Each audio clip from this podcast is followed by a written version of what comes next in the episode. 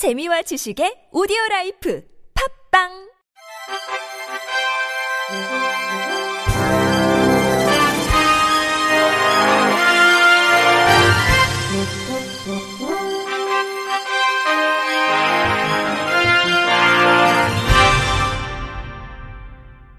청취자 여러분 안녕하십니까? 7월 셋째 주 주간 KBIC 뉴스입니다.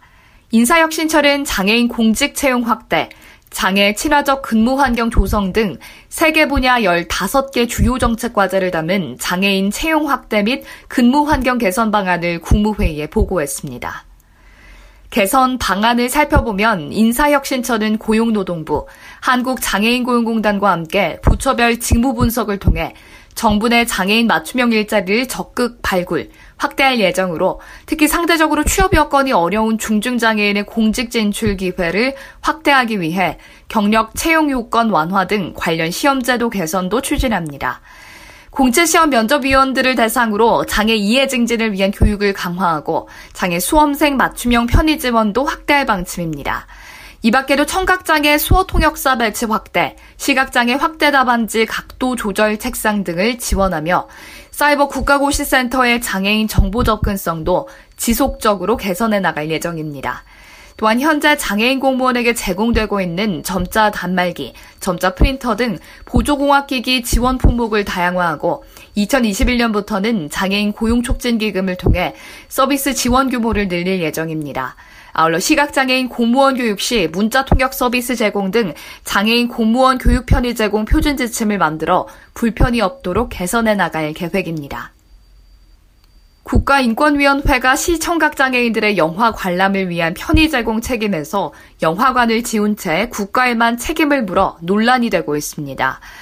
장애인 차별금지 추진연대와 장애우 권익문제연구소는 지난 16일 인권위 앞에서 이러한 인권위의 결정을 알리며 규탄하는 기자회견을 열고 시각장애인 4명, 청각장애인 3명은 영화 관람에 있어 편의 제공을 하지 않은 CGV와 롯데시네마를 인권위에 다시 신정하며 인권위의 올바른 결정을 촉구했습니다. 인권위는 지난 2월 장애인 차별금지법 제21조 제5항을 근거로 편의 제공 의무를 지는 사업자는 제작업자와 배급업자라고 한정짓고 영화관은 그에 해당하지 않기에 편의를 제공하지 않는 행위는 차별로 보기 어렵다며 영화관을 상대로 한 장애인들의 진정을 기각했습니다. 이에 대해 장출연은 장애인 차별금지법 시행령 제15조에 따라 300석 이상 규모의 영화 상영관을 운영하는 사업자는 장애인에게 정당한 편의를 제공해야 할 의무가 있다고 반박했습니다. 박기명이 장출연 상임대표는 2심에서 법원의 조정 권고에 최근 영화관들은 책임이 없다고 당당하게 이야기했다. 그들이 이렇게 당당할 수 있는 이유는 인권위가 기각을 결정 내렸기 때문이라면서 이번에 다시 신정하는 것은 인권위 결정이 어떤 영향을 미쳤는지 그 잘못된 결정에 대해 다시 한번 생각해보라고 기회를 주는 것이라고 꼬집었습니다.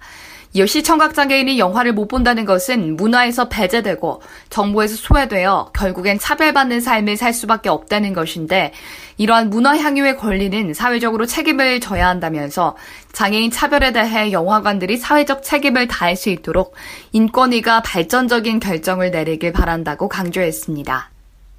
한국시각장애인연합회가 지난 17일 성명을 내고 시각장애인들이 법률에서 정한 최소한의 권리를 보장받지 못하고 있다며 교육부 장관과의 면담을 요구했습니다.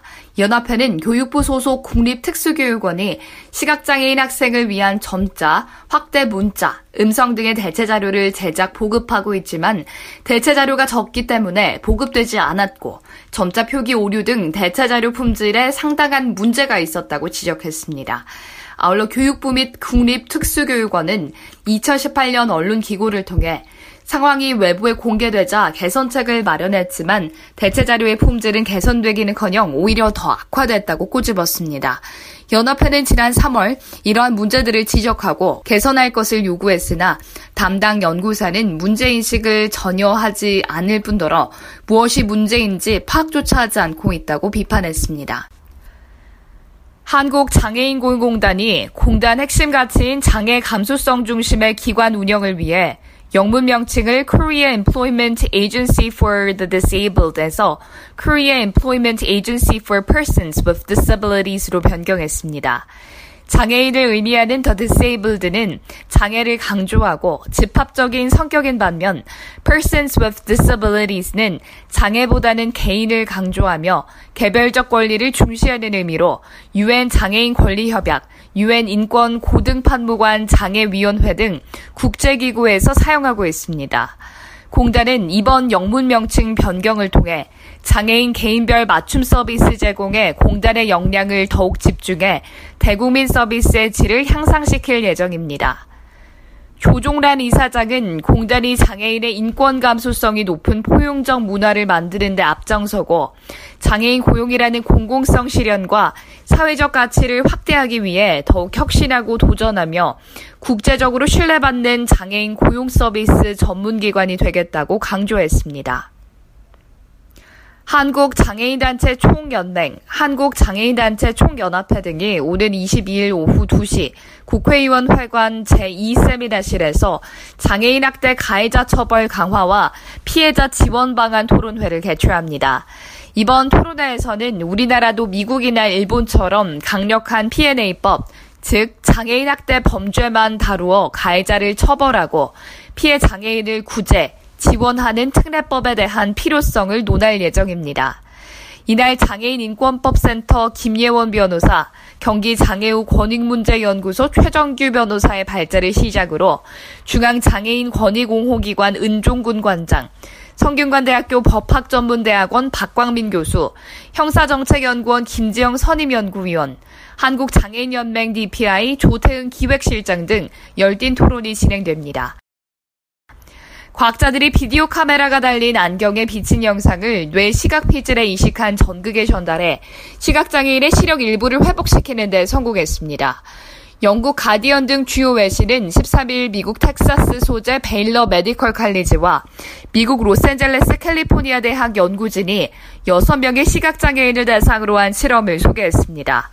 연구진은 소형 비디오 카메라가 부착된 특수 안경을 제작하고 시각장애인의 뇌 시각 피질에 전극을 삽입해 영상 이미지를 전국으로 전송하는 시스템을 만들었습니다. 연구진은 수년 동안 완전히 시각 능력을 상실한 6명에게 특수 안경을 착용토록 한 뒤 검은색 컴퓨터 모니터를 보게 했습니다. 모니터 화면의 여러 곳에 무작위적으로 흰색 사각형이 보이도록 하고 이들에게 흰색 사각형을 인식했는지 여부를 확인한 결과 실험 참가자 전원이 흰색 사각형을 정확하게 인식하는 것으로 나타났습니다.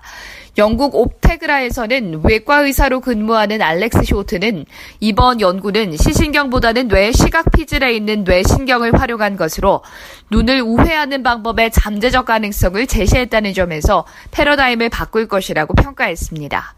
연구진은 향후 선천성 시각장애인들에게도 뇌 전극을 통해 시각 회복이 가능한지 여부를 알아볼 계획입니다.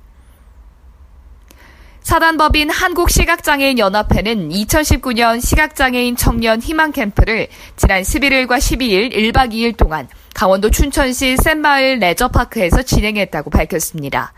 이번 캠프에는 전국에서 모인 20, 30대 시각장애 청년과 대학생 자원봉사자들이 함께했습니다. 세부 프로그램으로는 시각장애인의 공직생활, 애니어그램 등을 통한 성향 파악, 시각장애 청년의 교육, 직무 등에 관한 당면 과제 및 미래 비전 제시, 북한강에서의 수상 레포츠 등이 진행됐습니다. 연합회 관계자는 이번 캠프를 통해 시각장애 청년들이 정보를 공유하고 다양한 의견을 개진함으로써 시각장애 복지 발전에 이바지하고 서로 간의 연대를 강화할 수 있는 시간이 됐기를 기대한다고 전했습니다. 이상으로 7월 셋째 주 주간 KBIC 뉴스를 마칩니다. 지금까지 제작의 이창훈, 진행의 유정진이었습니다. 고맙습니다. KBIC.